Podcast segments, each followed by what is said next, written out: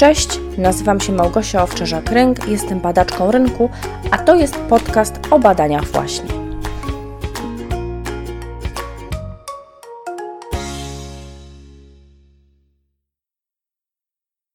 Cześć, witam Cię w pierwszym podcaście o badaniach.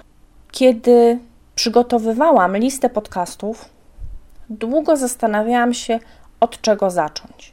I z moich analiz co jest właściwie najważniejsze, wyszło, że powinnam zacząć od czegoś, o czym właściwie się nie mówi.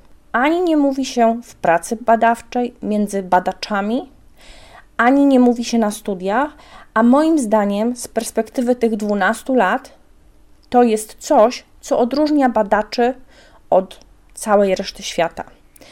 I tak naprawdę, żeby zostać badaczem, albo żeby być badaczem, badać, nie potrzebujesz wcale kończyć studiów, musisz wykształcić w sobie postawę badacza. Czym jest postawa badacza?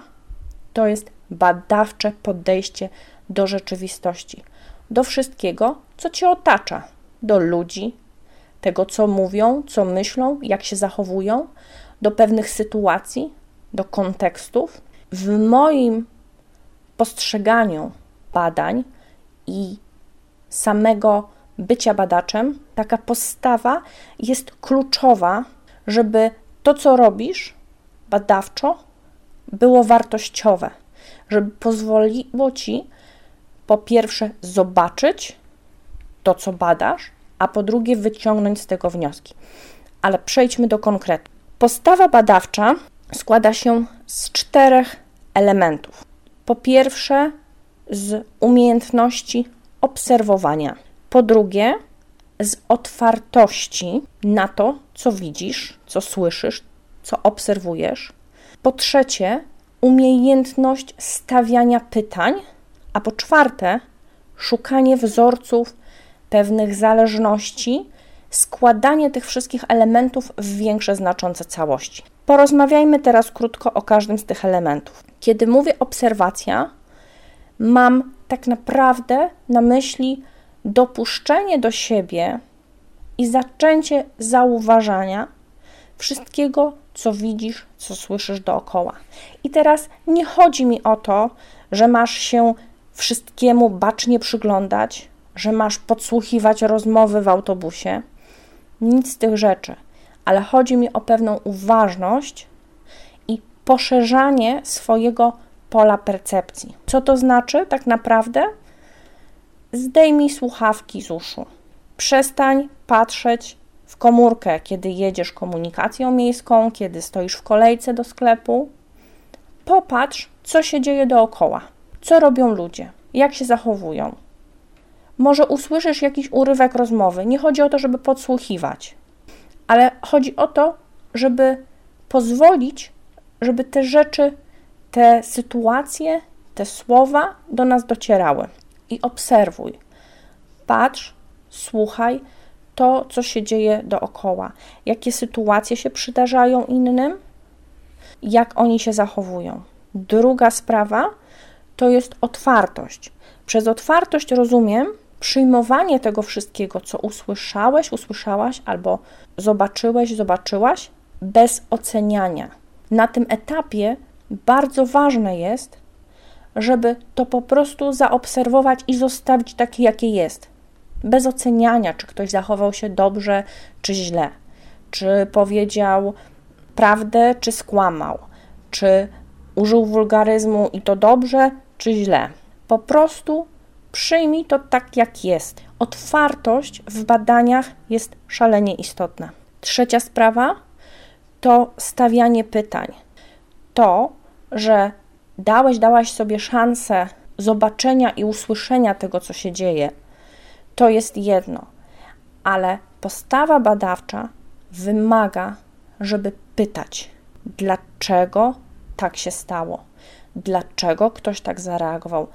Postawa badawcza to chęć zrozumienia, wejścia głębiej. Nie chodzi o zrozumienie w tym sensie, że ja sobie wytłumaczyłam, bo odniosłam się do swoich doświadczeń, To je, może być jedna z dróg wyjaśniania, ale chodzi nam o zrozumienie, jakie były intencje tej osoby. Nie co my byśmy prawdopodobnie zrobili, pomyśleli na miejscu tej osoby, tylko co się zadziało w niej samej. Postawa badawcza to też kwestionowanie, niezadowalanie się oczywistościami, jakąś sztampą, stereotypem. Chcemy dotrzeć do faktycznej odpowiedzi na pytanie dlaczego. Dlatego szukamy tych odpowiedzi w sytuacji, w kontekście. Możemy też uwzględniać nasze przemyślenia, nasze doświadczenia, ale też warto jest zapytać tę osobę, jeżeli mamy taką możliwość, jeżeli jest to uzasadnione, możliwe. Rozmowa, po prostu rozmawiajmy. I czwarty punkt to jest szukanie wzorców, pewnych zależności, pewnych schematów. Dlaczego to jest takie ważne? Dlatego, że tworzenie nowych całości z tego wszystkiego, co zaobserwowaliśmy, da nam większy potencjał do interpretacji. Da nam też możliwość wyprzedzenia na przykład trendu, który jest obecnie, przewidzenia, co będzie się działo dalej. Takie szukanie wzorców ułatwia potem przewidywanie. Przydaje się w kolejnych sytuacjach. Jeżeli zrozumiemy jedną sytuację, zauważymy wzorzec, możemy potem spróbować wykorzystać go do zrozumienia kolejnej sytuacji. Może się sprawdzi, może nie, ale w ten sposób zbieramy sobie, kolekcjonujemy pewien sposób postrzegania świata. Cały czas podkreślam, bez oceniania. Po co w ogóle o tym do ciebie dzisiaj mówię? Dlaczego dla ciebie to jest ważne, żeby ćwiczyć w sobie taką postawę badawczą? Obserwacja Zwykła obserwacja da ci olbrzymią wiedzę o ludziach i ich zachowaniach. Będzie też źródłem inspiracji.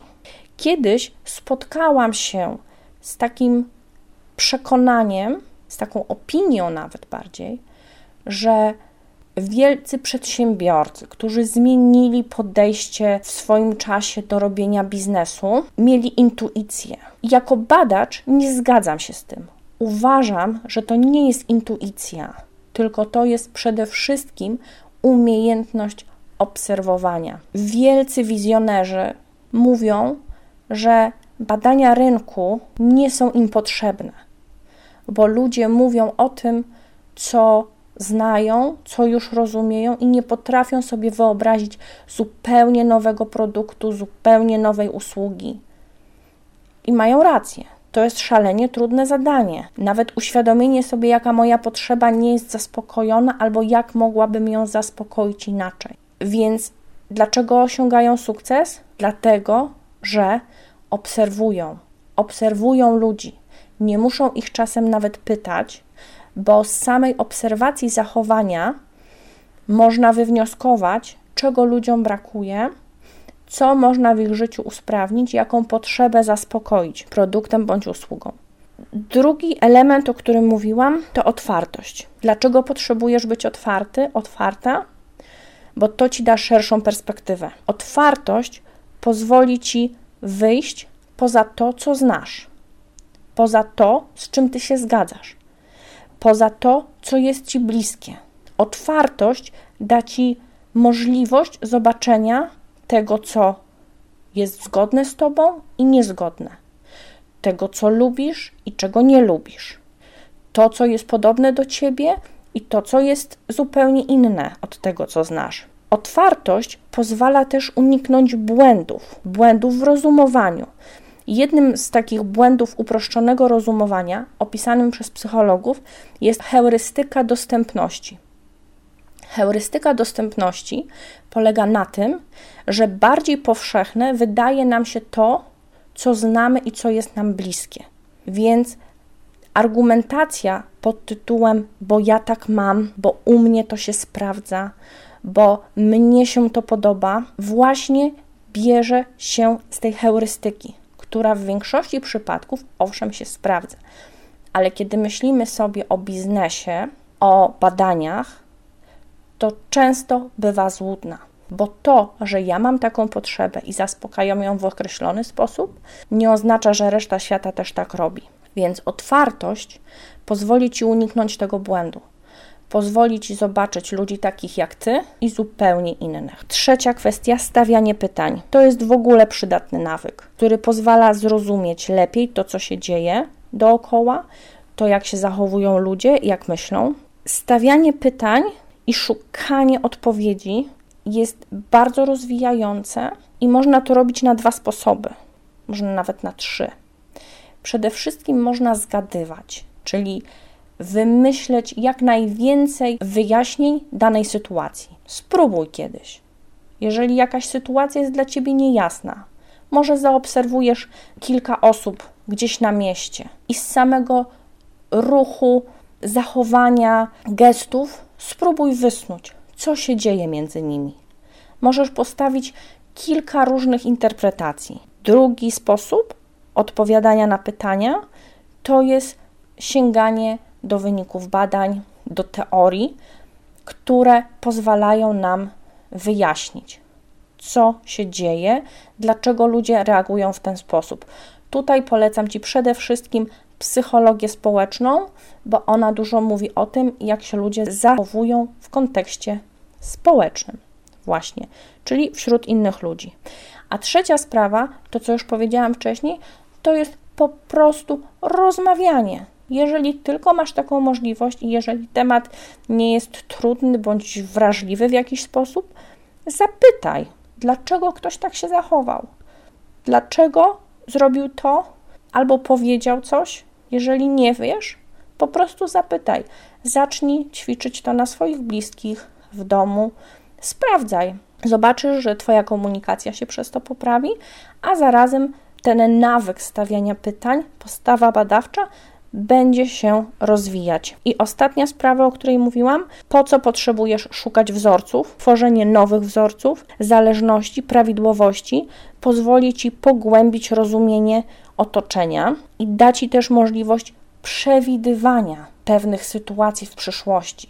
Jeżeli zobaczysz mechanizm zachowania Twoich klientów w jednej sytuacji, pozwoli Ci to z większym prawdopodobieństwem przewidzieć, co się stanie następnym razem, kiedy wykonasz podobną akcję. Taka postawa badawcza przydaje się zarówno w życiu w ogóle, w życiu prywatnym, jak i w badaniach. Dlatego zachęcam Cię do ćwiczenia, do wprowadzania takich nawyków, przyglądania się, przyjmowania wszystkiego, co widzisz, co słyszysz, zadawania pytań o to, co się dzieje, dlaczego się dzieje, dawania odpowiedzi i szukania schematów. To wszystko, co dzisiaj chciałam Ci powiedzieć. Dziękuję Ci za uwagę. Ćwicz swoją postawę badawczą i do usłyszenia w następnym podcaście.